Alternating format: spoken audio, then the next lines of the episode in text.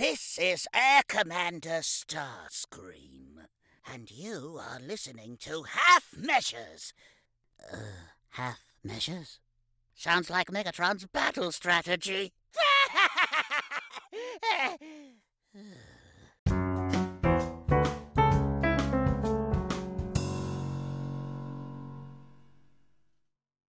All right. This is AF Measures Podcast, episode 112. And this week, I am delighted to say that we will be reviewing The Outlaws from the creative mind of Sir Stephen Merchant, who, like me, was born in Bristol. And as we say in Bristol, then, this podcast will be Gert Lush. Here's a creative mind. All right, Dan?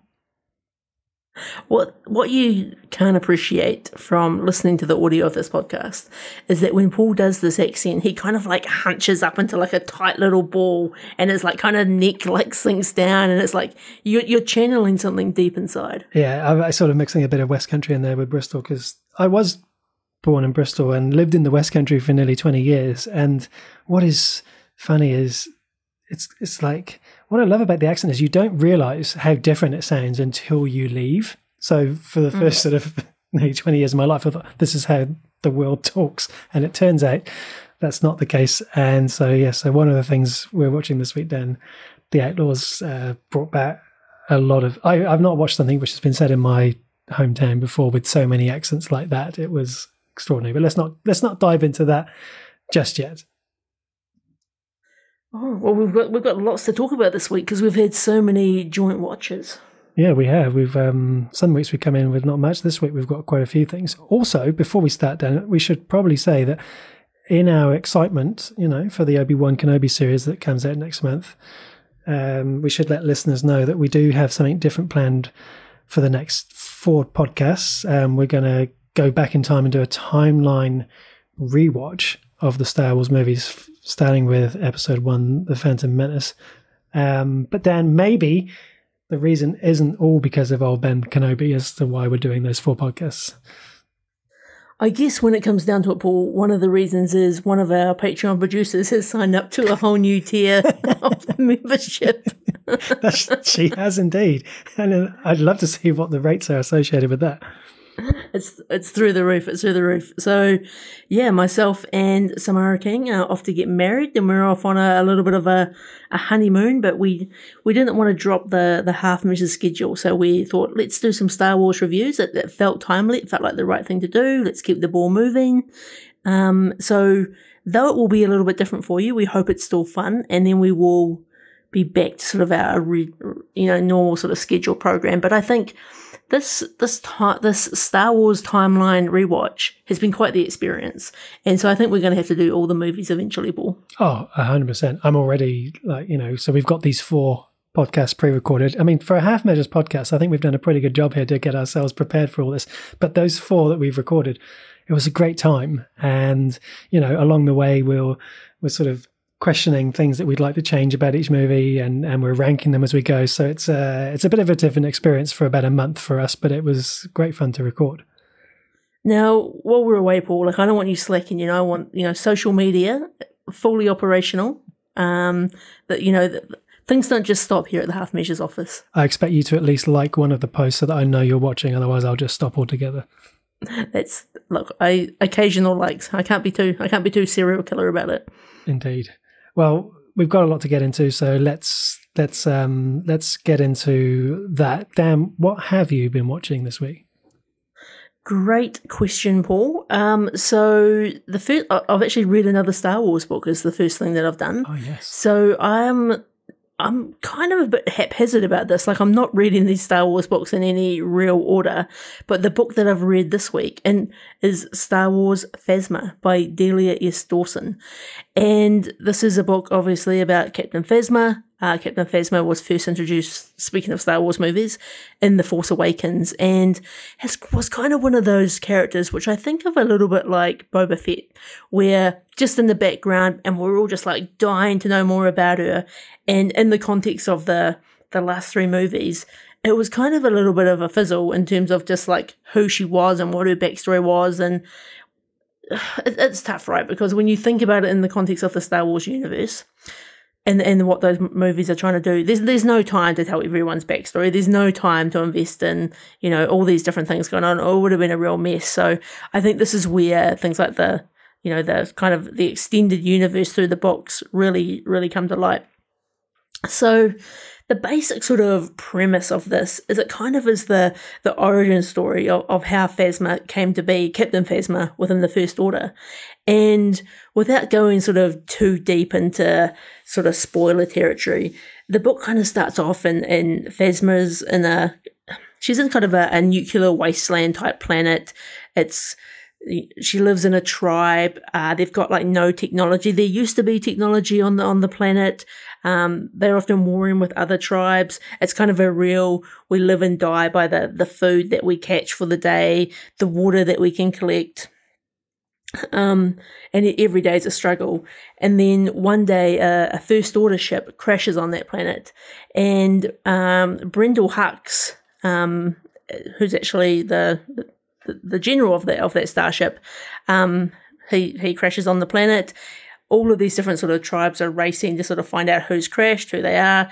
Turns out to be Brendol Hux. There's a couple of stormtroopers with him, and Phasma basically, and, and a few of her, her warrior clan go on a mission to try to reunite um, Brendol Hux with his with his spaceship so that he can call down the First Order and get some help. And just to sort of clarify, so Brendol Hux is actually the father of Armitage Hux, who we more commonly know from the, the Star Wars movies.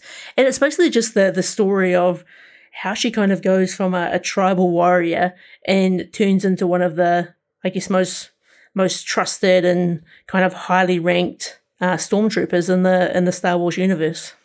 From memory, this is one that is told from the point of view of an interrogation um, of a character set in the what we would consider the present around circa the Force Awakens timeline, right?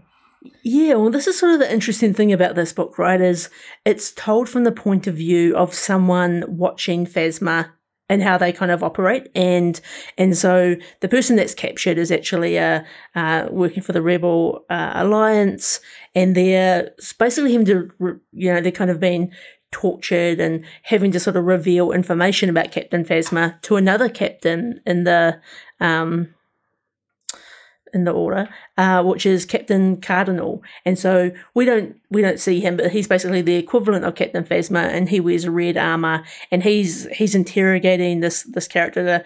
He wants to bring down Phasma. He doesn't like her.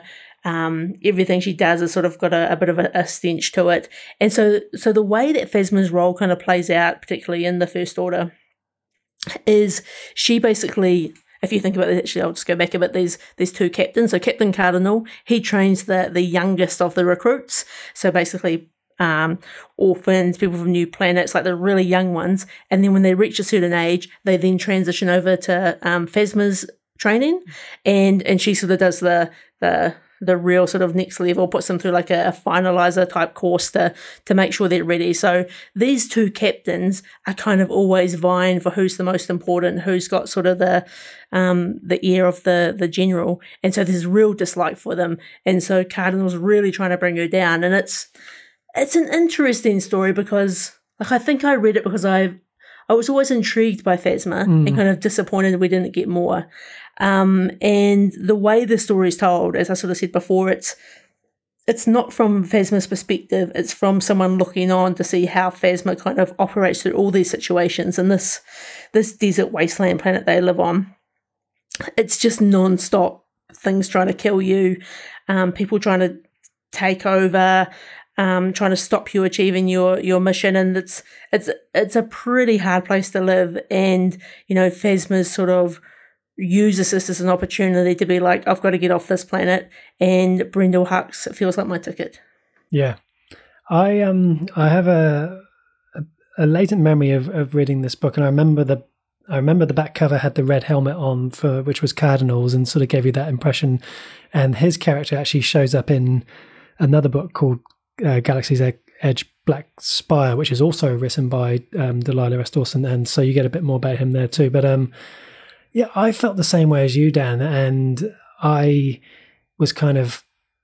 I feel like, and we haven't got to this in our Star Wars timeline rewatch yet, but I feel looking back, I feel like we were sold down the river a little bit by the trailers and the posters about the impact of who Phasma was and what her role might be and how significant. And and yes, um, you know, there's there was the the ending that happened in the Last Jedi for the character, but I just it never felt like quite enough, and I wanted to know more.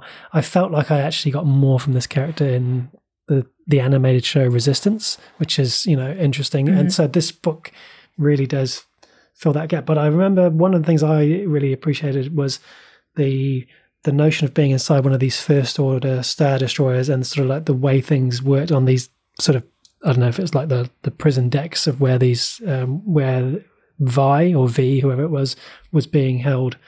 Um, it's an interesting read. It's definitely a different vibe to most of the other Star Wars novels that I have read. But um, yeah, you are jumping all over the place. I like that. Yeah, it's um, it's interesting there because I think it actually, in a way, makes it even worse in the movies because then I know that we're really jumping the gun now. That you know, in the book, Phasma is like a a stone cold killer. Mm-hmm. She is an unstoppable warrior. She's um, learnt some of the most fiercest sort of hand to hand combat, and I think to then actually see her ultimate demise in the movies, kind of just a bit out of sync. Mm-hmm it was an interesting book, right? And I one of the reasons I read it is I, I saw a, review of um, some different Star Wars books, and someone was sort of recommending how much they enjoyed this one.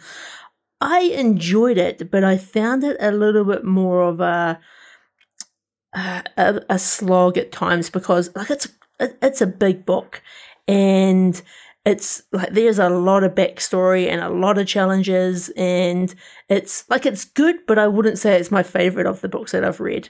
Um, but i think if you're particularly interested in that sort of first order that the more the latest trilogies this will definitely give you something about phasma yeah i think for the subject matter and the characters i think the author did as good a good a story as i would expect to have got from phasma and i really liked the whole hux's son uh, sorry hux's father element. I thought that was that was mm. good as well. So um, yeah, nice one. You're you're going through these books, Dan. It's really good, actually. Um, I feel like I need to take a breath and actually just work out like what order I should be reading them because I feel like every time, particularly in talking about these Star Wars reviews we've done, I'm just jumping around and I get like, we talk about something and I get excited about that and I, I want to read about it, but it's it's probably doing nothing for the sort of the timeline in my head. So I wonder whether I should you know, take take stock and, and take a bit more of a a focused effort. Nice. The next thing that I've watched, Paul, you'll be you'll be proud of me for this, is I thought I'd give Shetland a bit of a go. So, you know, last week you you were on on the pod talking about season six. Aye. And there's something weird with the seasons of Shetland in the sense that on uh, IMDb, the first season of Shetland only shows two episodes. Yeah and which is Red Bones Part One and Two. On Netflix, however, it shows about ten episodes in season one, and that sort of I think takes into account season two and a little bit of three. Yeah. So when I say I've watched season one of Shetland, and then probably a little bit of two, it's I'm more talking about I've, I've watched the the Red Bones part, and I've, yeah. I've started the the next series, and it was um I'm intrigued.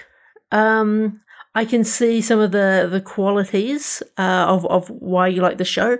It's it's very I'm finding it very slow and very dry, yeah.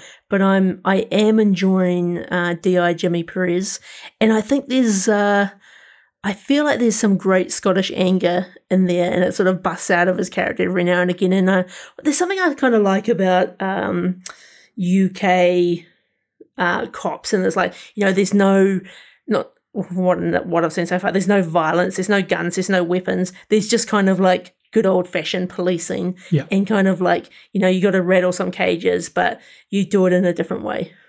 I am delighted that you're on board this show. I think what you're saying is a fair reflection for the first season. In fact, even possibly elements of the second season. For me, Shetland season three, four, five, six. That is they've really hit the ground. And I know we say this a lot about TV shows. Oh, you know, give it the first season or so. I, th- I think that's definitely the case with with Shetland. Even just looking now, I just quickly looked at some of the pictures of of season one. It's incredible because he just looks um, yeah, I, I, mean, I guess it's nine years ago. That's why he looks so much younger. Um, Jimmy Perez, that is. But um, yeah, it's the the first one is a very short series, um, and yeah, the ratings sort of reflect, I guess, what I'm saying. That's great that you're on board with it, and this is Netflix, right? Yeah, this is on Netflix. So, and I'm just kind of watching it as a like. I don't think I'm going to like power through it, but I'm kind of just watching it as a bit of a a slow burn. And it always kind of fascinates me um, when they have these police shows on a sort of small community of just how much crime and scandal and murders can actually go yeah. down in these, these small little communities. It's it's impressive.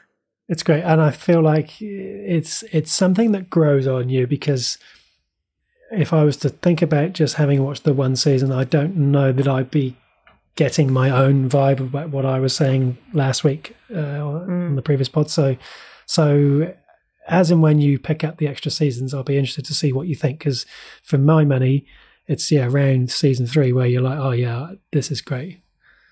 And it's even just sort of interesting, like so in the the next episodes that I'm into about this sort of uh, I think it's called the Raven Black, mm-hmm. and it's got like Brian Cox as kind of yeah.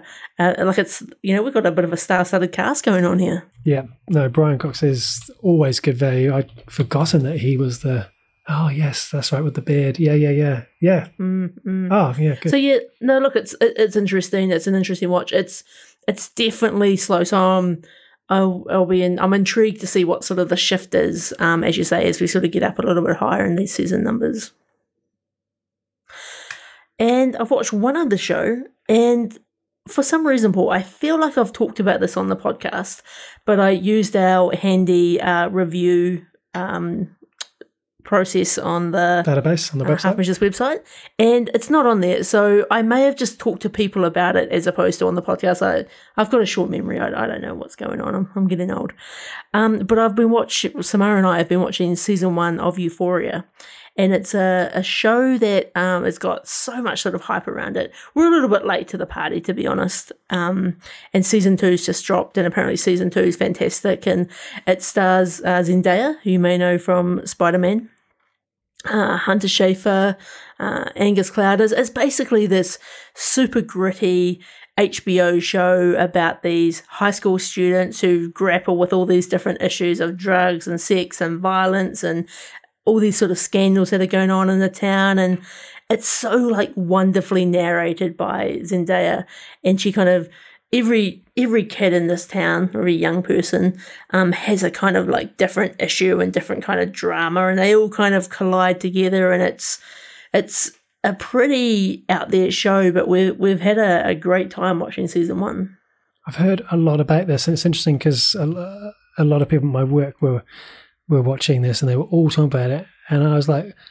Where can I watch this? And instinctively, two of them said to me, "Oh, this isn't for you, Paul." No, I don't, I don't think this is for you. And I was always curious as to quite what they meant by that. And I'm just looking at it now and, you know, it's getting good ratings and like it's getting really, you know, lots of seriously good reviews. Its popularity is, is you know, for a show that's three years old, its popularity is still showing as number 11 in the world, which is incredible. It's interesting. I don't know if I would say it's a show for you either. Actually, when I when I, when I think about now, it, now I'm going to watch it out of defiance. Yeah, you definitely should. It's I, I don't know why I say that, but it's like it's it's it's so out there, and it like I've got a a, a young niece who's 16 and a nephew who's who's 12 and it's it's kind of like god it's just it's just the world that they're kind of like growing up and living in like it's kind of like when i think about our like I don't know about you, Paul, but when I was young, it was pretty like vanilla. It was cups of tea and at home playing video games. There's none of this craziness that's in Euphoria, and I know that the kind of parts of it are stretched, but it just does deal with so many uh, social issues. You kind of can't help but like just look on and just kind of like both wonder, shock, and awe. Yeah. Okay but it's uh, this is obviously attracting a lot of attention and getting a lot of good reviews. So for a lot of people, this sounds like it would be a good entertainment. What a good entertainment yeah, watch, right? Yeah. yeah. Oh look, and look, you to be honest, I'm just giving you a, a bit of grief. You, you, I think you would enjoy it. Um, and I think I've heard season two's um just as good, if not better. It's definitely not one to be watching when you've got young kids around. That's for sure. I'm with you. I'm with you. And that is me, Paul, apart from our joint watches. How about you? So for me, I I've finished off the the Mission Impossible series, so I've done you know two each pod and got the last two this week, and I kind of feel like I want to talk about them both together. So this is Mission Impossible Rogue Nation, which was 2015, and then the the latest release, which is the sixth one, Mission Impossible Fallout from 2018. Um, and the reason that they go together for me is you asked the question last week oh, are they interlinked? Is there much continuity? Yes, there is throughout the whole thing. And we've got characters in this from right from the first movie, lots of them from the third are back. But then the the characters between these two movies are so interlinked that if you were to sit down and watch Fallout, having not seen any of them, but particularly Rogue Nation, it, I wouldn't say it would not make sense, but it, you would have no impact as to why things were important. It would really really lose a lot. And this watching them in order just really brings that home for me.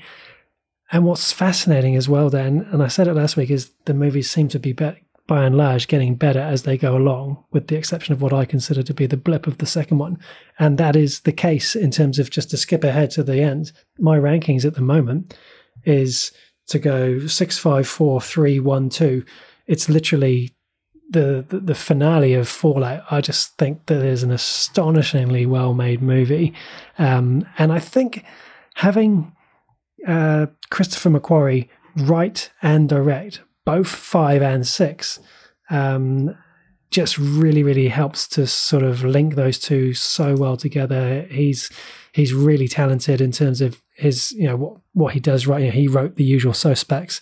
Um, he's he's done the the screenplay for Maverick. Not that we've seen yet. You know, he did Edge of Tomorrow. Uh, Jack Reacher. He wrote for the screen. He's um, Valkyrie. A lot of Tom Cruise stuff, um, but he just seems to write so well. And he just does action really, really well.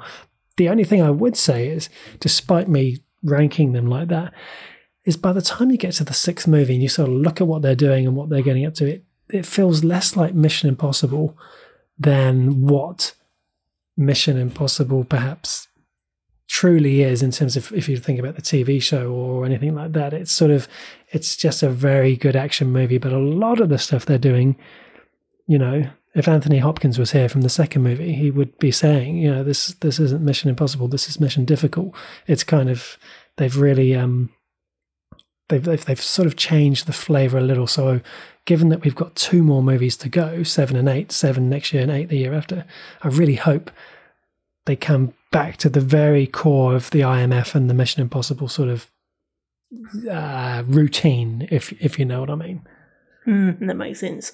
I think, you know, I've been saying this throughout your rewatch that I think I must have missed the Mission Impossible movie somewhere because I think, like you're saying, if you have, you know, not seen Rogue Nation, which I may not have, or maybe I like I feel like there's there's when the last time I watched Mission, Impossible, I kind of walked away being a bit confused about the story.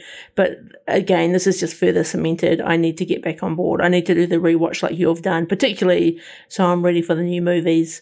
Uh, it's a shame to kind of hear, you know, that it's less about the IMF sort of as, as we've gone down this path. But you know, it's you know, it's look, it is what it is. Maybe maybe I should rephrase that and say it's still about the IMF, but maybe it's the way the IMF operate. Like if you think about the first movie, that is classic IMF and classic Mission Impossible, and I love the old TV series. I mean, I haven't not so much the 80s series, but the 60s series. And I it, this this rewatch of these movies is already making me think: mm. Can I dive into those 60s TV shows again? I'd love to to dive back into them. And I think it's just something about the simplicity of of the the trickery and the mask and the sleight of hand and and and those sort of elements that become less prominent and it becomes more about the emotional drive to succeed in the mission because of who you want to save rather than it being mm. necessarily necessarily impossible but um i mean by the the sixth movie you know you've got henry cavill coming in opposite tom cruise and those two together are, are really good going up against one another. Um, the fifth movie is the one where we've got Tom Cruise because he always does a real stunt in every movie. But Tom Cruise in the fifth one, he's you know, he's hanging at the side of the plane. You know, he's and just to sort of bring back the subject of motorbikes because I was sort of slagging off the second movie with the slow motion motorbikes. This fifth movie has some amazing. As a motorbike enthusiast, then you would absolutely love the scenes in Rogue Nation on the bike. It's just delightful. It's interesting. I had to make a, a call this week, Paul. I was like, am I going to try and like power through these Mission Impossible movies to catch up to Paul, or should I start Shetland? And I just, I wasn't sure with all of our joint watches I could get through all six movies. Yeah. So I went down the Shetland path. But I, I kind of wish that I was watching them along with you because I feel like I just have so little contribute apart from just being in awe that these feel like they're going to be a great watch and I need to bump them up the schedule.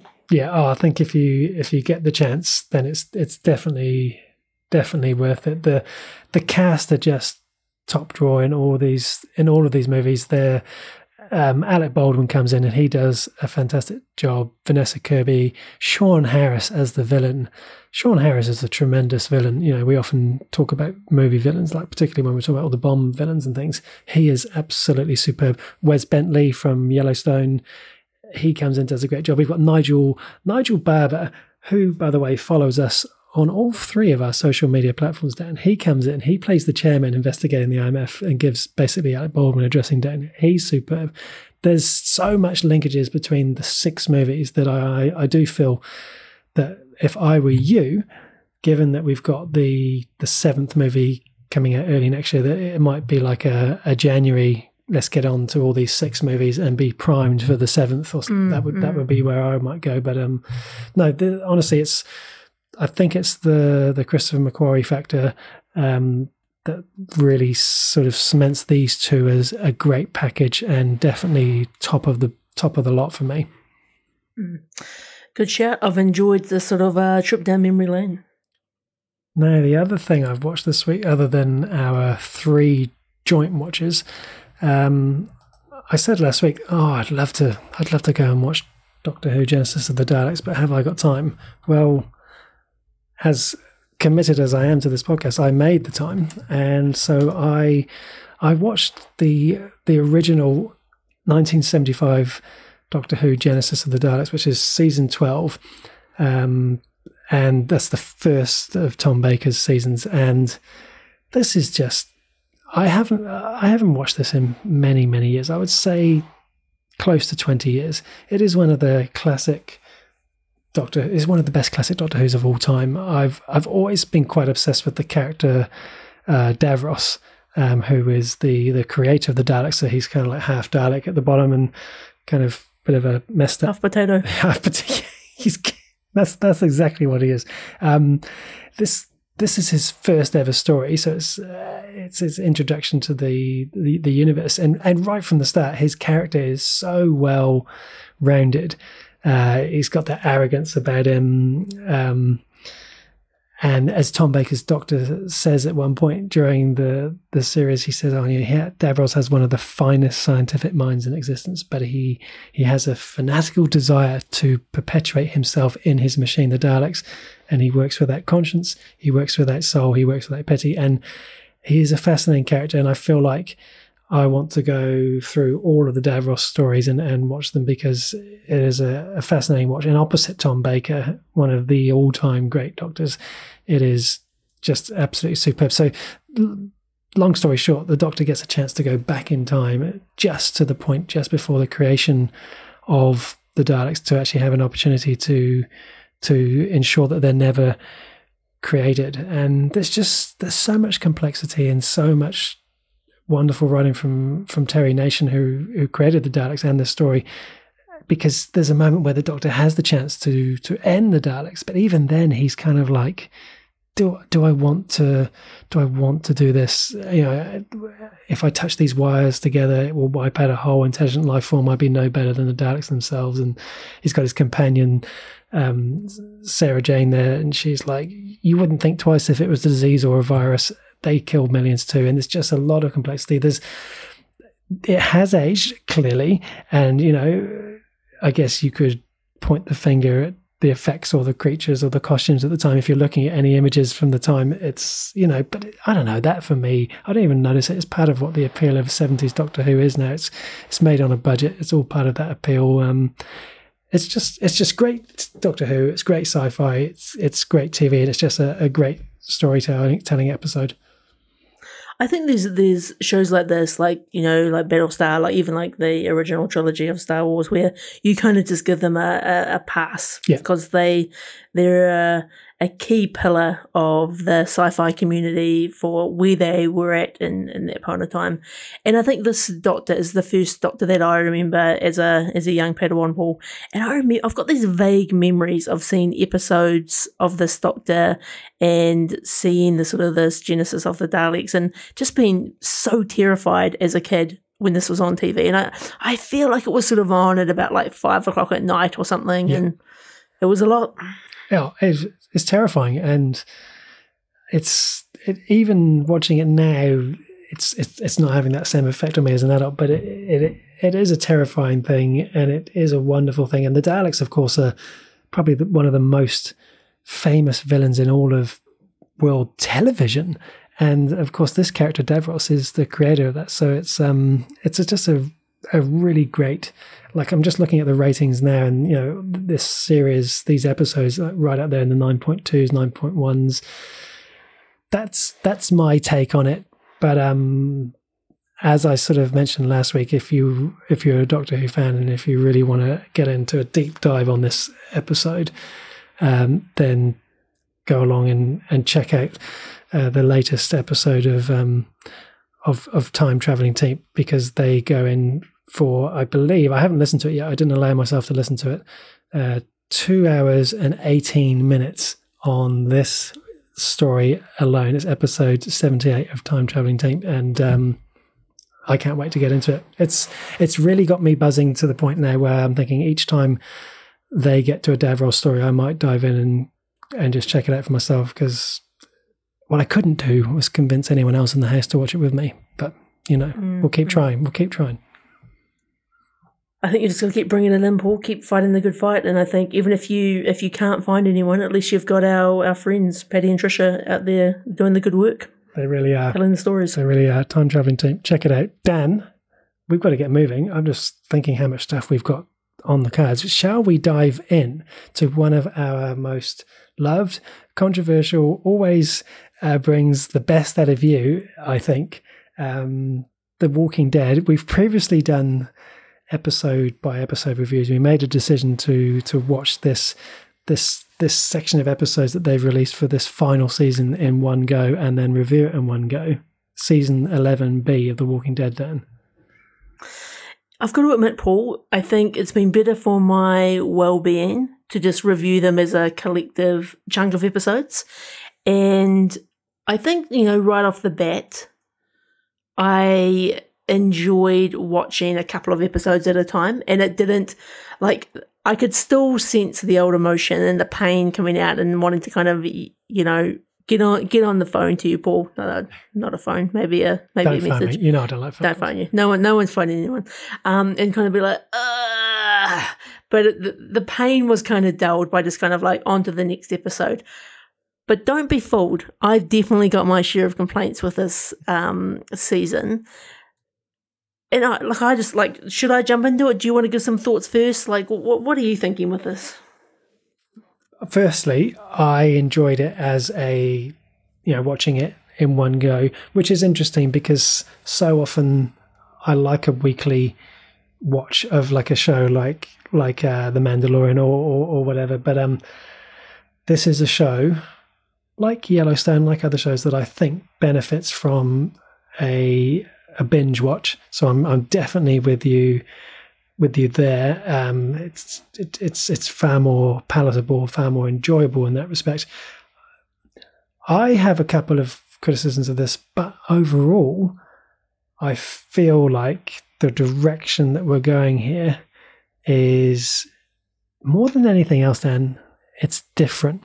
And that's something that I've been wanting because after 11 seasons, I cannot have them bump into another random gang that we know inevitably they'll find their way past.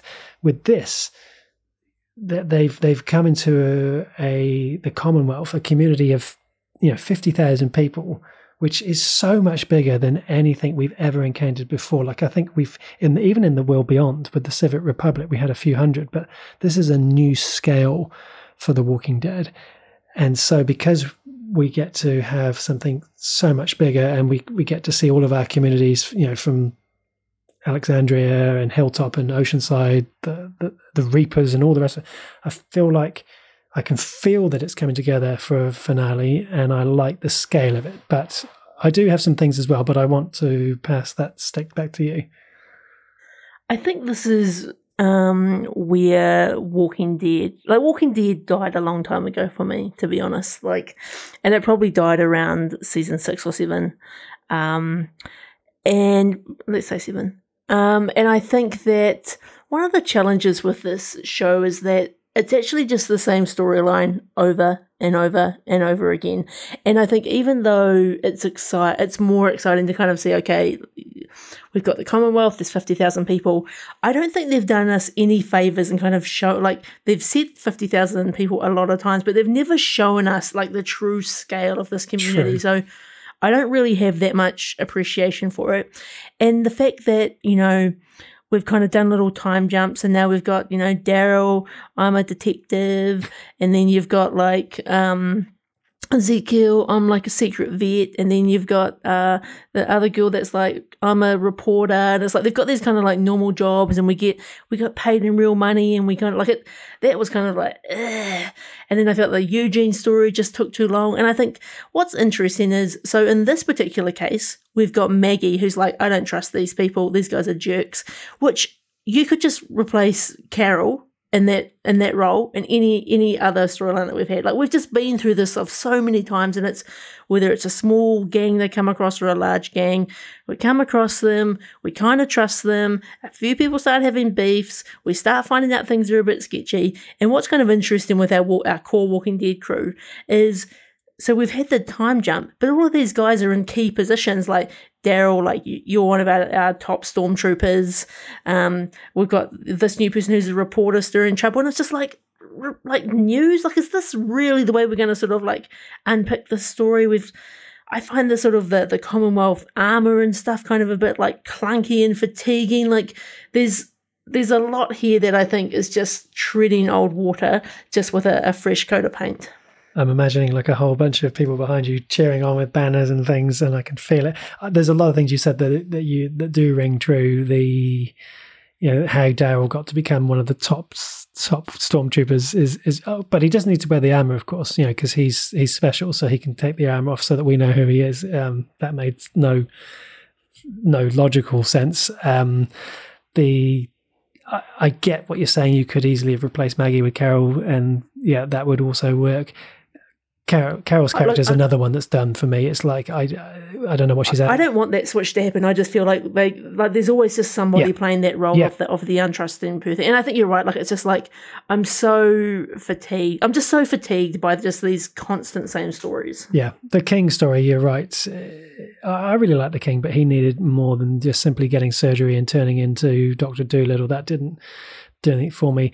The the story with um what's her name? Le- Leah, um, Daryl's ex. That was a bit two dimensional. It was it was too obvious, and in the end, you know, I mean, I guess we're talking spoilers. Uh, what happened to her was always going to be Daryl that was on the uh, on the other side of that. It's kind of remember Paul. We had those episodes, or we had like the Daryl episode where he fell in love with Leah, and I was like, I don't ever want to see her again. And not only have we had to have like a whole half a season about her, now she comes back as kind of like the peak bad guy. And what's even worse is, you know, she has like a, a knife fight with Maggie, which is we already know the outcome because they've already announced their new bloody series. Like it's. Yeah. I was thinking got, the same I've, thing. I've actually got my. I know I'm really cutting you off here, being a real. Um, I love it though. Jerk. the thing that actually makes me the most mad about all of this is it's actually AMC. Like I think they've they've dropped the ball. So with AMC in America, they get the episodes a week before the general public get the episodes. And so we get the episodes in real time with the general public in the US. But the internet is just riddled with here Rick comes back or um, Aaron's dead and it's like you like you can't this is probably your number one show and you think you're giving your subscribers a reward but you're just messing it up for everyone. Like yep. not only is is the writing a, a shit show so is the way you manage this program. No you're right. And as a brief aside this uh, the whole that whole spoiler element side of things with different releases or different news outlets trying to break the story to everyone is is really starting to hurt shows, and this is no exception. There was actually the, the Mission Log pod guys were, were were talking about how it's starting to ruin things, and Trisha was commentating on the you know what you talked about last week with the Picard season three announcements. Like that's really exciting stuff, but it's like can we can we have that when we get there? Do we all have to? There's nowhere to hide anymore. I don't know when people say, "Oh, I avoid spoilers," and I, I do that when I try and mute different things and different accounts. But unless you're avoiding everything, it's so hard not to to find out these things. And so, what we know about what's to come in The Walking Dead meant that there was never any danger in that Maggie Leah fight. There was Leah fight. Sorry, there was never any danger for, for Daryl when he was going up against anyone. And so it takes the tension out of the scene. Whereas one of the things we've always talked about The Walking Dead being good is when someone goes into a room, if there's a zombie in there, the biters might get them, and we don't know who's coming out, but we we do, and that's what takes away the tension. And I feel like we've kind of just like lost the like you know like they kind of started making Judith like an interesting character, and I know that she's still young, and it's probably hard to kind of work that in. But she had this great relationship with Negan, and it's kind of like every time they get something good, they're just like, let's park that and let's move on to something else. And it's like there's all these just kind of like loose threads, and uh, kind of and look, no offense to these these actors and actresses, but th- there's just random groups of kind of these like a and B tier Walking Dead cast members that come together, and at any point one of them could get taken out. But it's like, like it's all so big and so kind of meaningless now. It just doesn't really have a have a heart to it, and it, it's a shame because like I think overall, I like like don't get me wrong, I casually enjoyed these episodes, having just sort of already made the decision that this, this I'll probably never watch the show again. Um, but it's it's I, I get so fired up because I feel like it was a show so full of potential and it's just been run into the ground. And they're going to continue to do that with these new spin off series.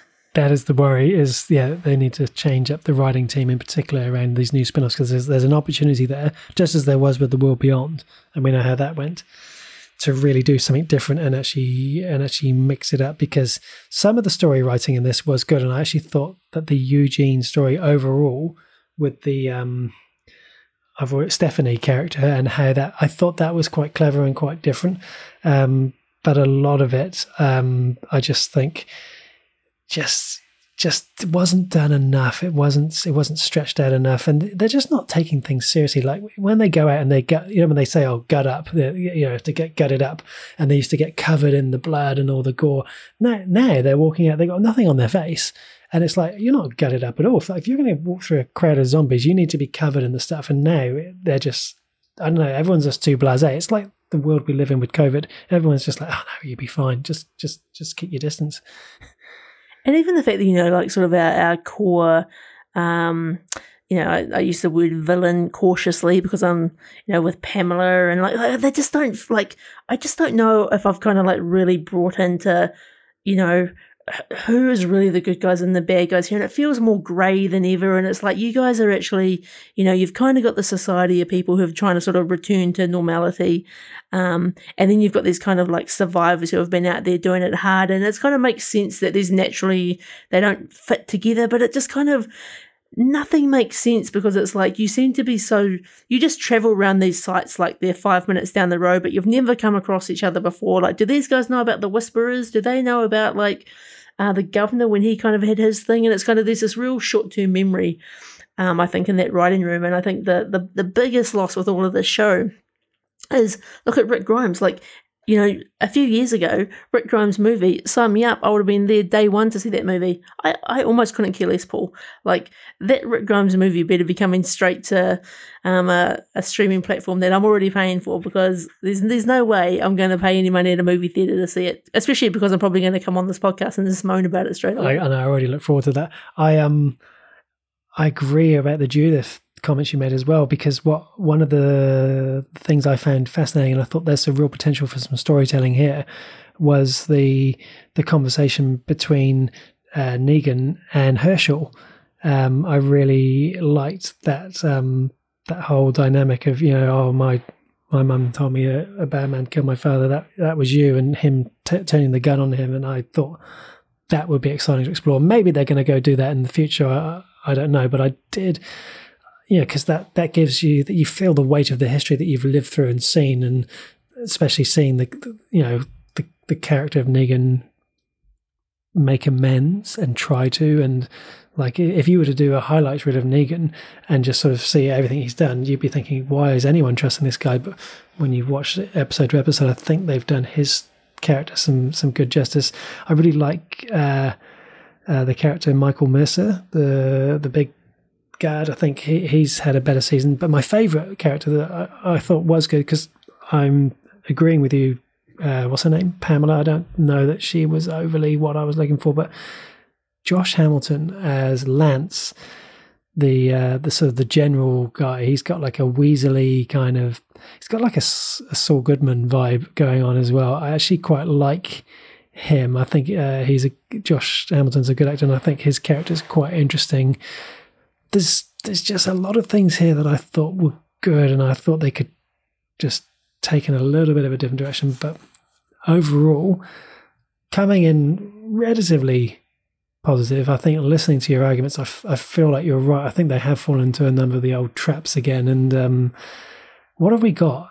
Is we've got eight more episodes that will be coming out in uh, August, I believe. Yeah, that's right. Yeah, and that's our final, right? Like our final eight episodes. That's well until we get our our um, our trilogy. So with with with one eye on this Rick Grimes trilogy, I always love to call it a trilogy because that's what they promise us where do you see these final eight episodes of the of this final season going and and in addition to that so that's where you think it will go is that where you would want it to go or do you have a better idea for the writers um it's so loaded i think that um i think what's going to happen is like the commonwealth in itself like 50,000 people is like too big just to break up i think basically our our core survivors are going to have a choice to make. Do you want to go back on the road and, you know, live your own life somewhere else? Um, or do you want to stay within the walls and just put up with the, the craziness that happens in here? Either way, they can't take all 50,000 people with them, even if they want to topple this organization. But it wouldn't surprise me if they were like, yeah, let's do it. Let's make a giant herd of humans and move them around. Because actually, most of those people have come to the safety of sort of living in these, these compounds. So I think you know, I could see them, they're going to end up dethroning uh, the Commonwealth. Somebody will end up kind of taking it over. Like it'll probably be someone like Gabriel or something. And it, will it'll be it'll be his joining today, and somehow he'll get elected. If it's not him, it could be Ezekiel or even Eugene or something. Because I think there's there's some good people in there. It's not just sort of a let's kill everyone in the Commonwealth. Um, so I think there's going to be that big battle. I think it's also going to potentially set up a number of sort of spin-off shows because so we know that uh, Negan and Maggie have got their thing. So I'm imagining they're going to have to go their own way.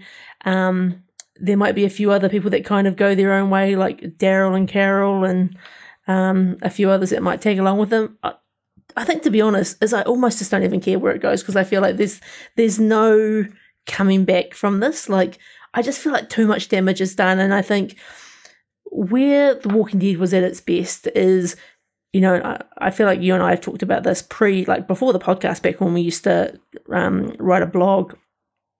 As soon as The Walking Dead went to the prison and they brought back all those people from the, the governor's community, it got too big. And mm. that that was kind of like the the first sort of fray in this sort of form of storytelling. And then I think post that, like you know, the introduction of Negan was like that was when Walking Dead was at its peak. I think Negan definitely killed the wrong the wrong people. That you know that kind of worked in a comic book sense, but it definitely didn't work in a TV sense. Um, you, you mm. basically took one of the you know probably the second best characters on the show, and again you, you just made bad decision after bad decision. And no wonder your core actors like um, Rick Grimes are leaving. You better stop me, Paul. I'm, I'm going to go all day. you better stop me. Um, it's interesting because so many people that I talked about The Walking Dead, people that were fans, people that you and I would perhaps have talked to back in the back in the day of sort of the season six hype when it really truly was right at the pinnacle so often, so many of those people say to me, "Oh, it hasn't been the same since Rick Grimes left," and and I agree, I do agree with that. But my challenge back to that is, let's just say that Andrew Lincoln never left the show and that Rick Grimes still existed within this within this universe, would simply the fact that Rick lives in well, is not lives that Rick is still part of the gang and is with Daryl and, and Carol and and all the cookies, would it would his existence change things significantly enough for us to be sitting here reviewing this show and saying different things? I actually don't think so. I think it would still have hit the same problems because I think Rick's too much of a, of a big entity, right? And I think what they tried to do in the sort of the, particularly the last sort of three or four seasons, is they've tried to tell the story of more characters. And the more they do that, the more it kind of distills sort of the, the core of what is Walking Dead. And I think it's, it's turned into such a, like it might as well we it might as well be the 90s paul and we're watching a weekly um you know kind of average uh zombie tv show where there's little sort of thought into the story and there's a different kind of drama happening each week. Like that's kind of the show it's turned into because you're right like this this was at one point the number one tv show for me and it is not even probably in my top 100 tv shows right now. It's it's a shame it's astonishing and i guess the good news is it's they're not trying to drag it out anymore. And I think even me using that expression, drag it out, uh, they're not trying to continue any longer is is a good thing. I I want to remain optimistic for these these spin-offs on the basis that they bring in fresh writers and they take the characters in new directions. The problem for me is, and I'll be brief because I always say this, whenever you name a, sh- a show after two people or after one person and the focus becomes on those characters, it, it, it, there's so much expectation level on that person or on those people. And if it is the Daryl and Carol show, for example, then we know f- throughout the season that whatever danger Daryl gets into, he's going to be fine. Same with Carol. And it's, that's the danger for me. If, if you take away the feeling of fear in a, in a show that is based on a post apocalyptic zombie universe, then what's left? Well, I think this is when, you know, we've talked about Black Summer quite a bit on this podcast, uh, a zombie sort of survival show. And I think what works for that is it's like you need, like, it's six or seven tight episodes. You never know who's going to live or die. It's high stress. And that's kind of what, like, The Walking Dead kind of started as. And it's kind of lost so much of that. And the, the more and more of the bigger communities they get to, the more and more you know that, often nothing's going to happen and our, our, our, our main characters are untouchable. And Daryl's a great example of that, right? Like, Daryl was an awesome best friend to Rick. Daryl is not a sort of a lead guy for the show. Um, like he's he's just I think not interesting enough, and it's uh, I don't know. There's there's just so many things with this show, and I think again having a show that's kind of the Negan and Maggie show. Also, already I know that they're not going to be in any real danger for however many seasons the show goes for. Like, are we renaming it to something else? Like, it just seems crazy. And I think, you know, you've got a show like World Beyond, which again, we kind of like, like having to eat your Brussels sprouts, Paul. You just got to get through it. And then at the end, they drop this really interesting information. We get a bit more context about how the outbreak started. We've got a new type of zombie.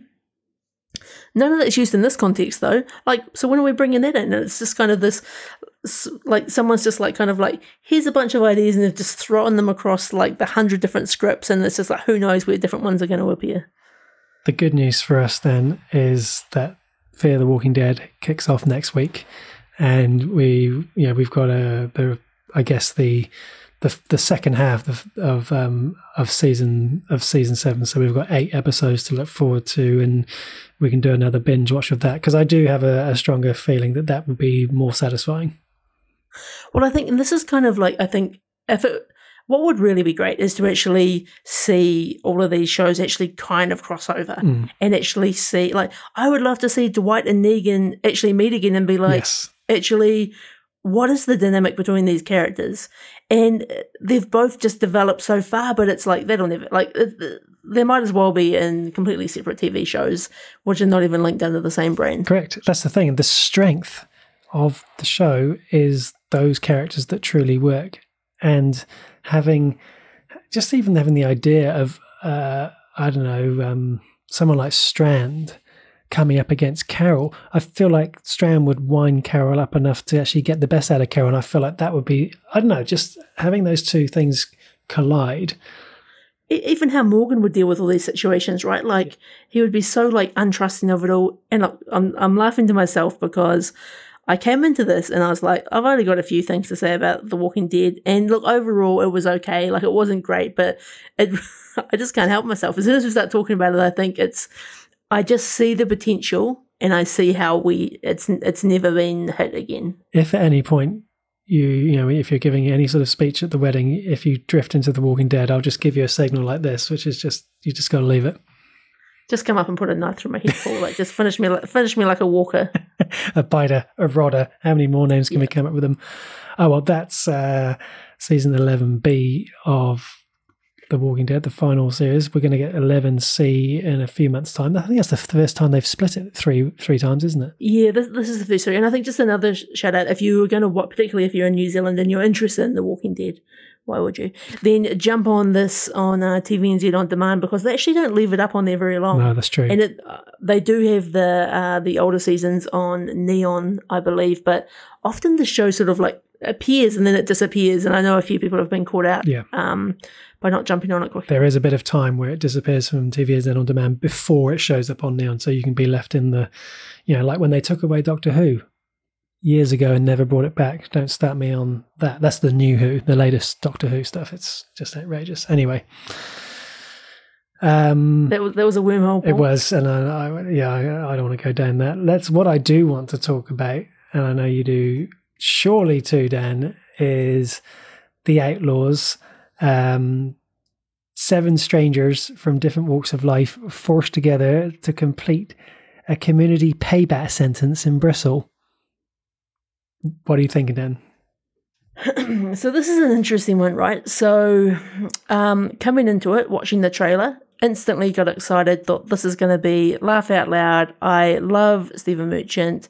It's gonna it's gonna be a great ride. Watched the first episode and I was like, mm, it's quite it's quite a dry kind of drama. I would. In fact, I wouldn't even call it a, a comedy. And I sort of went on to IMDb and I'm like, oh, actually, they don't call it a comedy either. They, they actually call it a, a drama series. And it's one of those shows which I think I was kind of like at first. I, I it took me an episode to kind of like, oh, am I kind of a, about this, or do I like these characters? And I think by the end of the what are we six episodes for the first season, I was in love with all the with all the characters, um, and they were just so great.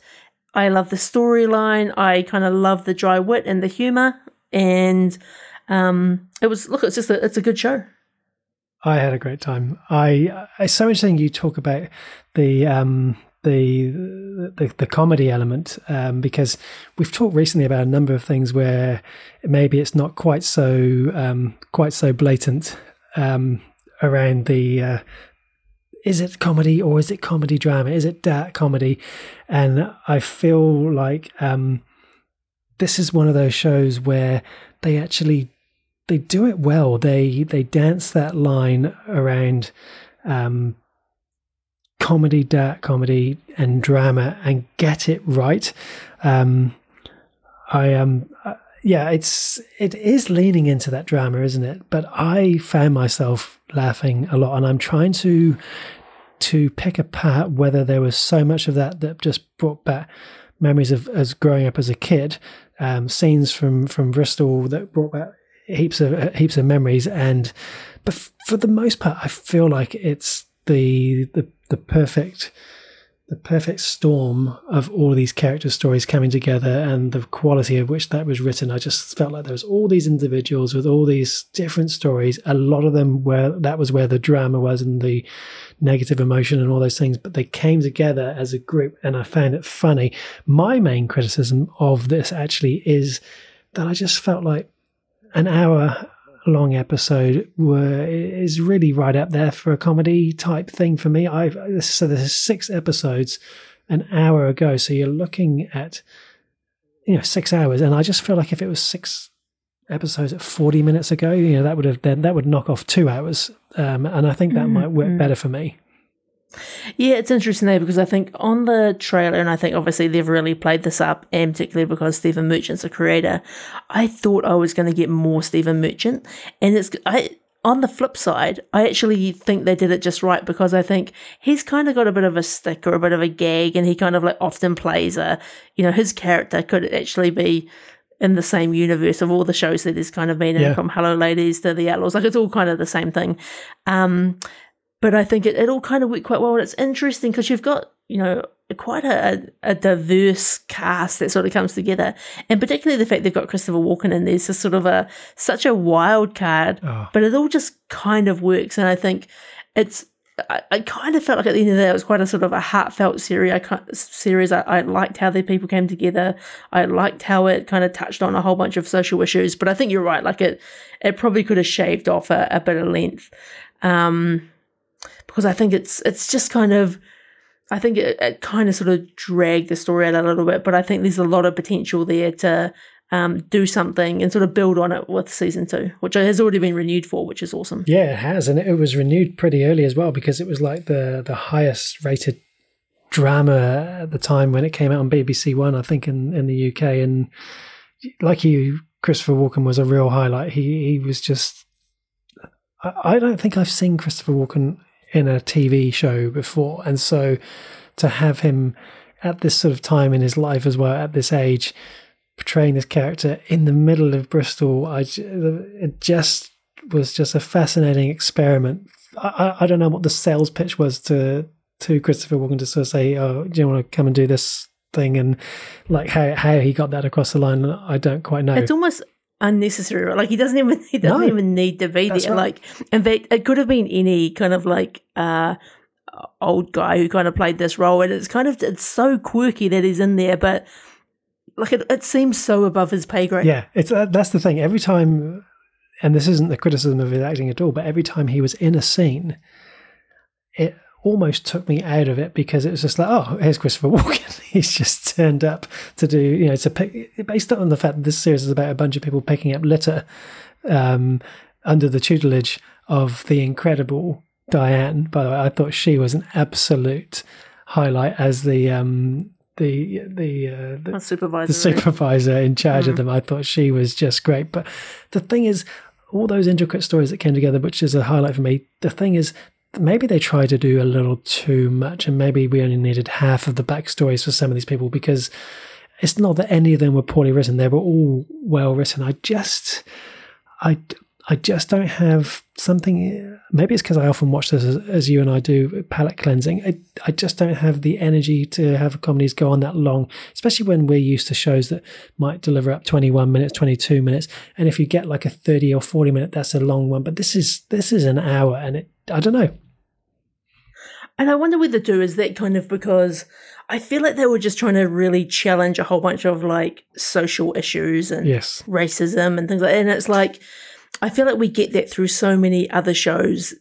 Did they need to labour some of these points so heavily? But on the flip side, are they actually reaching a, a different audience that maybe isn't getting those messages? So maybe it's kind of uh, is is worth it. Yeah, I mean Stephen Merchant as a writer, he really brought so many, as you say, so many different social things to the table, so many controversial things, and you know when he's writing it, he's writing all the extreme characters and then the characters that balance those characters to, you know, it's kind of he doesn't hold back on any of those things, and it's yeah, it's it's very well done. I I feel like would I do a rewatch for season two? I feel like I wouldn't. It's not that I I feel like I don't need to. It's, it's just so much I don't know. feel like I have the energy for it, and I can't be more specific than that. I just feel like though that the quality of his writing and directing, because he does both, is so good. And when I think about how good he is with his solo stuff like like this and like the Hello Lady series, and when we think about you know you and I talk about Ricky, where Ricky Gervais doing Afterlife and and Derek and other things, it's I just think could you imagine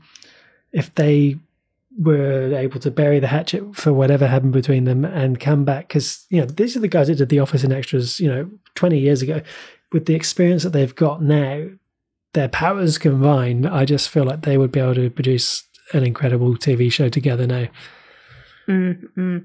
I think you're right. Like, I think this is kind of uh, probably a little bit of a, a hidden gem to maybe find at some point. But I think it's a little bit like The Detectorist, right? Like, it's a show that I've enjoyed, but you don't need to watch again. Like, you know, you can kind of, or if you did, like it might be kind of 10 years later. It's not something you're like, it's, you know, to put it in an office context, like I could watch The Office at any day, any time. Yeah.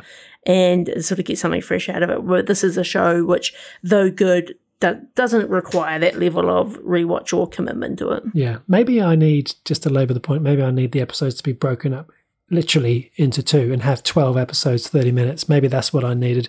I, I don't know. That's just how it's been Not the British way. it's, it's just how it's been served up to me that's uh but you know i don't want that to take away from every single one in the cast. I thought just did such a good good um good performance such a good bristol accent as well. Um the actress who played rani uh, darren boyd is john what's her name? Oh, rhianne barreto i thought she was absolutely great. Gamba cole as christian just all the way through but in particular um jessica gunning as diane pemberley i just I just think it was top notch casting throughout, and yeah, I, I really do rate this show. I I've, I feel like I've come in more negative than I was expecting to. Um, I've done a Walking Dead on it, um, and I really don't. It's funny because yeah, I think over, overall I'm the same. Like I actually had a like I had a great time. Yeah. Um. I yeah, I'm looking forward to season two. It's like I think it's if it if any of the things that we've sort of said pique your interest, I think you know you can check it out on Prime Video here in New Zealand. It's it's it's worth a watch. Um. Particularly if you do like some of those other British shows that we've been talking about. Yeah, exactly. And just one final comment: awesome soundtrack throughout. I thought the the music some was very different, and it really it really fitted because they, they tried to almost throw in that sort of Wild West Outlaws type vibe occasionally. It was uh, it's a great watch. Mm, that's good. Well, Paul, this is this has turned into a long episode of the the Half Measures podcast. Shall we jump on into our movie of the week? Indeed. So every weekend, except when one of us gets married, we announce in our Discord community uh, what movie we're going to be watching in a movie of the week feature the following week. And this week, Dan and I have gone with uh, a movie which is credited as 2022, um, even though it was actually made during 2020 in, in sort of the COVID, the first COVID lockdown, and that is the movie Windfall.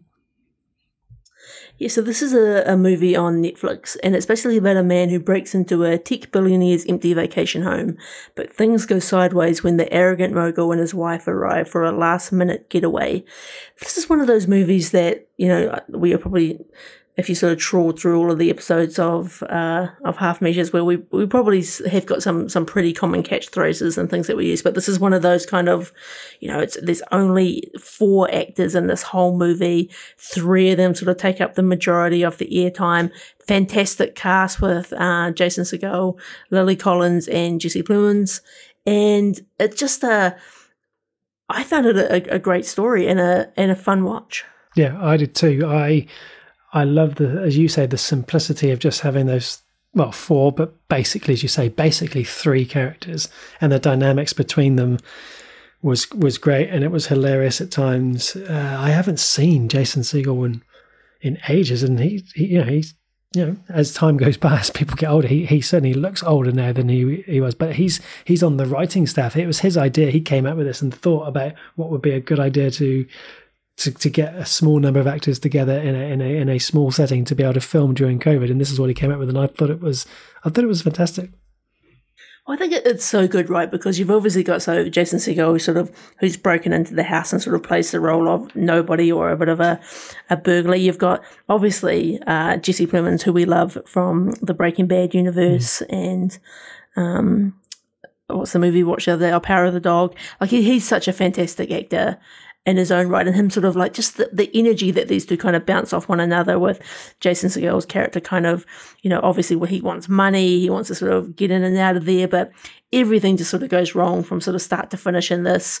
And it's kind of a, a movie which I think kind of explores different personality traits and the way people treat each other and kind of history and money and all, all sorts of um, issues like that. And it's it's almost a tough movie to talk about without kind of like spoiling the whole plot. But I think if you're looking for like a super fresh Netflix movie to go and check out, I think Windfall is one of the one of the top tiers when you think about original movies. Yeah, oh, I 100% agree, and it's an easy watch as well because it's you know 92 minutes.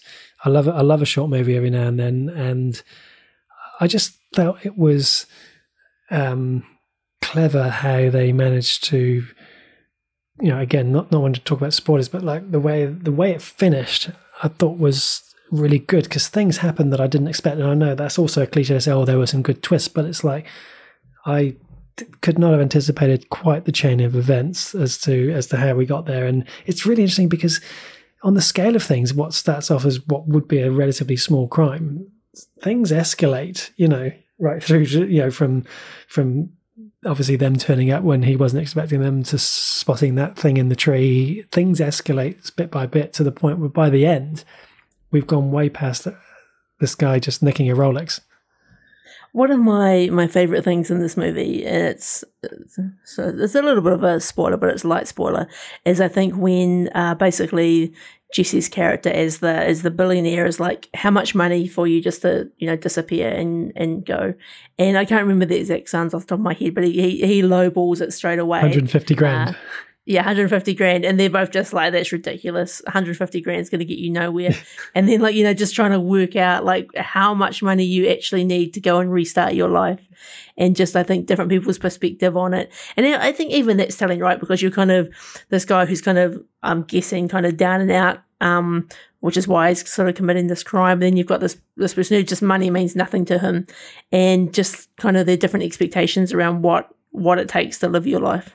Yeah, and uh, just that whole dynamic of like, oh, we don't want to put you out of pocket. Like they were really trying to help the bad guy uh, right from yeah. the very start, and they were very, um, very modern day, very um, uh, polite and well to do about it all. Like let, us come to an amicable arrangement here. It was all very. Um, it was just funny, and of course, you know, the the writing, not just Jason Segel, but also um, Andrew Kevin Walker um, helped him write it as well. He he wrote seven, and so there's just a lot of great writing, a lot of funny lines. There was a, a lot of um, what I would consider to be very obvious uh, Hitchcock nods in mm. terms of the the intro style, the way the, the full credits ran at the start over a, a, solitary piece, the camera angles, the long, continuous, unbroken shots. There's a lot of things going on. Um, all of the cast good, as you say. I think probably Jesse Plemons for me was was probably the the most convincing and the most intriguing to watch. I think it's probably his best I've seen him since Irishman. I would say. I, I don't know. I thought he was good, and yeah, there was just a lot of things that worked for me. I think it didn't quite do enough to make me think, would I rewatch it again? But I, I feel like it's one of those movies that when you've seen it once, it's it feels like a one. I don't want to call it a one shot. It feels like a, a one watch is enough. Mm, interesting. I think for me, it kind of had almost a bit of a Tarantino vibe. I think. Oh yeah. In terms of just you know the way that they kind of have those kind of like like shots of just the camera being static and just kind of curtains blowing in the wind and kind of you're waiting for stuff to happen. Yeah. Um, I think I think it's maybe got a second watch in it, but that would probably be its limit. And the reason I say um, maybe a second watch is I think now knowing how the movie ends, I think there might be a whole bunch of other sort of interesting character traits that are kind of would be interesting to kind of watch again. But I don't think it's like I'm I'm not going to go and rewatch it in the next probably six to twelve months. But yeah. I, I would probably watch it again in, in a year or yeah. so. No, I see what you mean now. And without it's hard to sort of say without talking spoilers, but I see what you mean. Given that you know what happens there, you might revisit some of those conversations and things. And I think mm. also a really good shout on the Tarantino because now that I think about it it's got, I think, for me, the Hateful Eight might be the one that springs to mind in terms of that house setting. Indeed. Indeed. So, what's your Guns Akimbo rating for this one? I will be giving this one a a good three guns. Uh, I, I think for for what it was, I felt like it it did it. It's it's it's it's, it's a obviously deliberately quiet movie, which can lend itself to feeling slow. But I don't mind that. I quite enjoy a slow movie, and I thought it worked well. So yeah, I would, I'd come in three guns on this one, Dan. Yeah, I think I'd join you on the three guns. I enjoy the the small coziness of just sort of three core cast members. I think that often uh, Netflix originals can be hit or miss about, you know, sort of where the, the quality sits. And I think this is sort of at the, the higher end of those. So, yeah, three guns akimbo for me. Great stuff. Great stuff indeed. So, yeah, so as you say, that's available to watch on Netflix.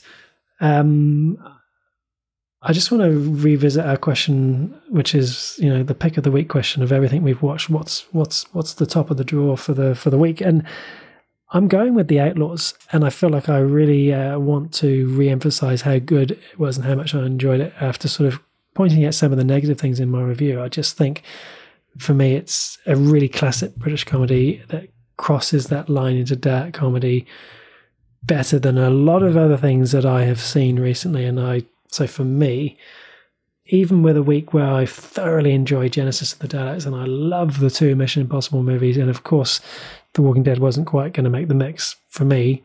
It pips the windfall for me this week. I'm going to go with The Outlaws. How about you? I think I'm going to have to go with uh, Euphoria on Oh, yeah. uh, Neon. I just, you know, thoroughly enjoyed it. Something completely different. Kind of, uh, you know, makes you sort of think differently about things. I just, I, you know, this is one of those shows that for the first time in a long time we've been like, we've got to watch the next episode. We've got to watch the next episode. And I feel like that doesn't happen a lot these days. So I think for me, yeah, Euphoria. And that's, you know, that came out in 2019, that first season. Very good. Well, Paul, shall I whip us on over to the news desk? Uh, only uh, a couple of things from me this week, just to sort of, I guess, bring an end to our our Will Smith saga. So he's officially been banned from the Oscars Academy for the next ten years. That's a sentence and a half. Interesting, but he still gets to keep his award. Like, is that you know? You've got your academy. You know, he could still he's still gonna come back a hero out of this pool. Like, you know, he's gonna like I, I think something like this is just gonna be like a PR opportunity. He's gonna do some amazing movie in ten years' time. Mark my words, we'll we'll talk about it here on the pod. And he'll come back and the Academy will accept him with open arms. He'll apologise for what he's done one more time and uh, the world will be, you know, we've forgotten, we forgive you, Will. Welcome back. He's two. He's two academies. Mark it in your calendar for season 13 of Half Measures podcast to see if indeed Dan's prediction comes true. Because, yeah, I, I feel like by then, because, you know, if you think about all the horrible terrors and things that happen in the world, people by and large can be quite fickle and have short memories. And I think, I think you're absolutely right. I think that will happen. And look, I wouldn't even be surprised if it's a, you know, Chris Rock's also in the same movie as him, and they're best friends, and you know, maybe he even gives them the award. I don't know, but something, something crazy, stupid Hollywood's going to come out of this. Um, what else have I got here? So this isn't this is sort of like real soft news, but you know, news is news. Um, old mate, friend of the show, Giancarlo Esposito, uh, who plays Moff Gideon uh, in The Mandalorian, has recently been interviewed, and he made reference that we might be getting uh, The Mandalorian season three sooner than we think. Kind of implied in the interview that we might be getting it in the summer, which you know we're about to come up to the American summer. I don't put too much stock in that. I think there's quite a full uh, Disney release schedule between now and sort of the end of the year. So I think that they'll probably want to kind of uh, keep their powder dry on that one. But, you know, I'm still excited. And I think, you know, he's getting a bit of press at the moment with Better Call Saul. And, you know, the, the internet is full of spoilers in that space. So that's another show to kind of keep safe around. Uh, the Batman, uh, a movie that we reviewed here on the podcast a few episodes ago, is coming out on Blu-ray, UHD, and DVD on May 24th. Paul, I imagine that's going to be joining your collection in some form. Oh, 100%. It's going to be going to be great to give that a second watch from the comfort of your own couch. Um, see, that's that's the that's when you know a movie is top notch. When you can say straight away, "Oh, I'd rewatch that movie tonight if it was available tonight." And Yeah, you and I yeah, only watched sure. it what a month ago. Indeed, indeed. And then a final bit of news: Netflix has just made a air quotes a big update to its rating system. So if you remember about five years ago, they had their their five star rating, and then of more recent years, they've changed to thumbs up, thumbs down. But they're now giving people The Guns Akimbo rating. that, that that's the next evolution for them. Also, trademark is they're going to have a new two thumbs up rating. So you can do one thumb down, or if you really really like it, Paul, two thumbs up. Better living, everyone. It's a shame The Walking Dead isn't on Netflix because you know you could come along and give it both the both the thumbs up. Then Indeed, indeed. Um, so that is all that's on my news desk. Anything at your end? nothing really to, to, to write home about, um, like you, I've sort of you know been.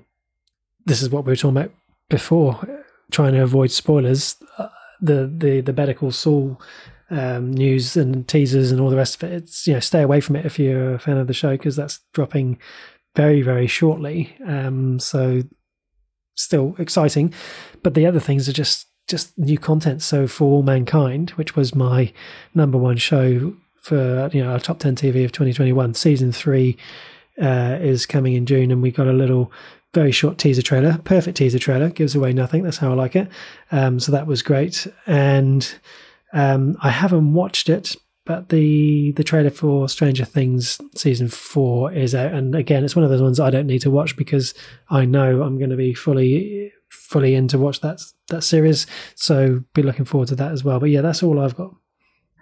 I think I might do a rewatch on Stranger Things from the beginning. I think to sort of get ready for season four. Yeah, I think at the very least I would season three, just because if they're going to continue it on, there's there's so much going on in that third season that it might be worth it. Well, it's it's kind of been two plus years, isn't it, since Yeah. we had that last season? So it's a it's a long wait. and I do wonder, you know, what are they going to do around the timeline and the age of these characters, given that you know we they aren't the kids that they were some time ago. You know, Mm. will they de-age Mm. them? I don't think so, but that's you know, it's always a possibility. Maybe a time jump might be more likely. Maybe, maybe. Anything in the mailbag this week, Paul? Very quiet in the mailbag this week, but we did. We had the writer and director of Catfight, um, Onur Tukel. Uh, he shared our review on on Twitter, the movie of the week that we reviewed last week, which is which is great. Given you know we didn't maybe give it the the highest of ratings, but you know it's good to see it still get shared. Um, and then yeah, last week's peak performance then William Defoe, Willem Defoe, sorry.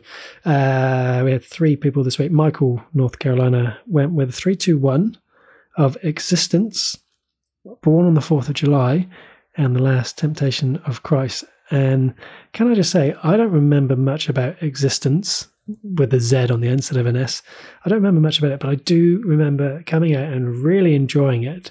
And it's like is it Zodiac? Is that the Robert Downey movie? Downey Jr. movie? Mm, There's the, mm. I had a similar vibe to Existence, and I just always remember coming out of it and thinking, "Oh, yeah, that was great." So I'd definitely go rewatch on that one. Um, Jason from Wellington also went with the Last Temptation of Christ, and then Paddy from Time Traveling Teep podcast said he struggled this week because William Defoe is such a fantastic actor and gives hundred percent to whatever he does. But as always, he came through. He struggled through with a three, two, one. Shadow of the Vampire, Platoon, and Boondock Saints. I've forgotten all about Boondock Saints as well. Another sort of cult classic. That is that's our mailbag this week. Dan. It's a real uh, Daryl original movie, The Boondock Saints. Yeah. yeah, Good times. Oh, yeah, those movies were, were fun back in the day. Good shouts. So, speaking of peak performance, it's probably time to do our peak performance for this week. yeah. So, like our movie of the week, Dan and I take it in turns to choose someone and look back at their career and say what's the best thing they've ever done. This week we have gone with the incredible actor Mads Mikkelsen. What have you got, Dan? This is this is a pretty easy one for me. There was really three core movies that came to mind, uh, and a TV show, just to sort of give you a bit of a spoiler. so I think for my honourable mention, I'm gonna give it. I think for Rogue One. I think just for you know, Mads Mikkelsen as Galen Erso. I think just one fantastic casting, and I just you know I really you know we don't get a lot of Mads Mikkelsen in Rogue One, mm. but I think he really portrays the the fatherly figure and kind of carries a, a weight within that show, which is far heavier than just the scenes that he's in. And I think that's a, a such a great thing and such a I think a hard thing to do in the in the Star Wars universe. So good shout for that. And then my absolute sort of peak performance is I can't go past 2013's Hannibal TV show. I just think he plays such a fantastic Dr. Hannibal Lecter. We get to see a, a whole nother side of this fascinating character. It- he just works well with the other cast, particularly Hugh Dancy um, and Laurence Fishburne. It's it's it's just fantastic. It's a a show I would love to go back and watch at some point. It's it's so good and so advanced and so often above me. um, that I have to really sort of like think about the episodes and pay attention. And um, and I, even then, I think I, I miss a lot. But I just think yeah, his role is is Doctor Lecter fantastic. How about you? I love the way you say above me. I, I that is a very really on the money remark to make about that show because that's how I felt watching it too. Um, great choices. I have an honourable mention, Dan, of 2006 Casino Royale as Le Chiffre, um, who this was my first in, my first time I sort of encountered the actor as well. So I guess that really stuck with me. And as a as a baddie, as a villain, I found him a mix of all of the of all of the great things that I want in a Bond villain. And having come off the back of that recent rewatch, I feel like I can very vividly pick out the villains that I like and want to keep. And he is right in there. He's he's intimidating, but he's also quite weak. Uh, he's he's he's sort of got that sinister side. He's also very clever. Like when he he knew that Bond thought that he'd worked out his tell, and he was sort of subtle. And so there's just all kinds of things right down to the the torture scene. I just thought he was just I, I, place him in my top five Bond villains. That's another thing I could have done along the way, and I didn't think of was ranking the Bond villains. He would be right up there. That's how much I liked him as this. Um, just a quick note on on your choice, Dan. Uh, your honourable mention of of Galen Erso and Rogue One. I think the the power of his performance in that movie for such a short amount of screen time speaks volumes, and I think you would love the, the book Catalyst, which is about Galen Erso, and because you can read it and hear his voice in your head, and it gives you so much about. I, I just know you'd love it. Question for you: this, is Just to really like just drag out this podcast a little bit longer. Am I reading Rebel Rising or Catalyst first? Uh, if you want to go in chronological order, you're going Catalyst first. Oh, yeah, interesting. Yeah, okay, because it's set right back into the. Mm. Yeah, yeah. That's a, that's another another conversation, Dan. But uh, yeah, Catalyst first.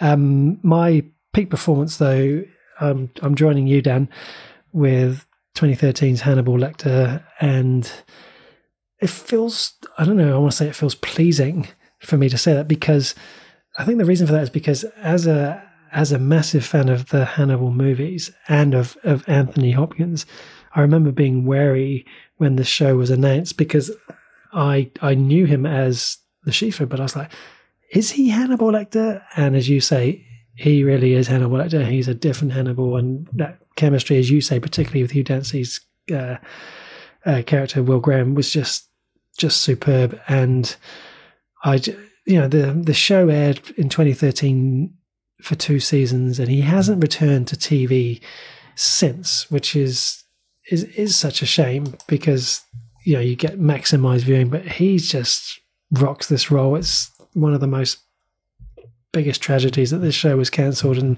there's always the rumours that it might might come back, but it is really truly top draw, and he's just he's just great across the board with Laurence Fishburne, with Gillian Anderson, with all of the people that he interacts with, and he has a different, scary, sinister nature that.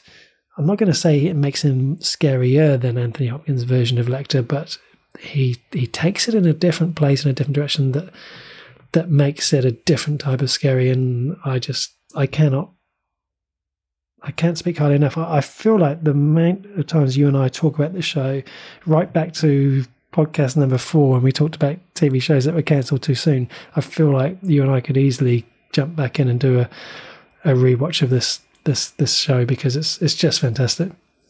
Mm it's probably a little bit, I imagine, challenging to find in New Zealand. But it's, I, th- I think you're right. I think the, the special thing about um, Mads playing Dr. Lecter is you've kind of got a choice to make in a movie like this. Right? Like, do you kind of try to sort of follow the, the the OG Anthony Hopkins, or do you kind of take some of those traits and put your own spin on it? And that could have gone so terribly wrong. And I just think it went so right. That's right. That's look. I couldn't agree with you more. You've summed it up perfectly. So, um, no, that is that's really good. And also, it's the first time that a character has received the Peak Performance Award twice for being played by two different actors as well, because we also had Anthony Hopkins as Hannibal as well. So that's it's mm. kind of like how Don Vito Corleone got, you know, with with Brando and De Niro got two Oscars. Um, looking forward to Indiana Jones five.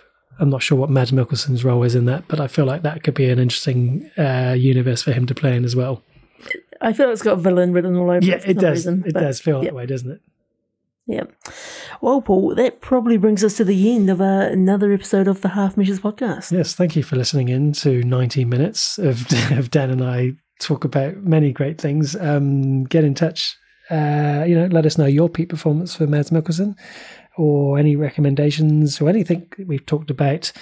And yeah, we'd love to have you join us on our social media, on our Discord. And likewise, for our next four podcasts, let us know what you think about the, the first four Star Wars movies. Indeed. And a special shout out to our Patreon producers, uh, Samara King, Trisha Brady, Diana Kanawa, and Linda Tevna. We couldn't do it without you. If you too would like to become a Patreon and um, potentially marry me if you subscribe high enough, then, you know, you can find those details in the show notes below. But until next week, everyone, adios.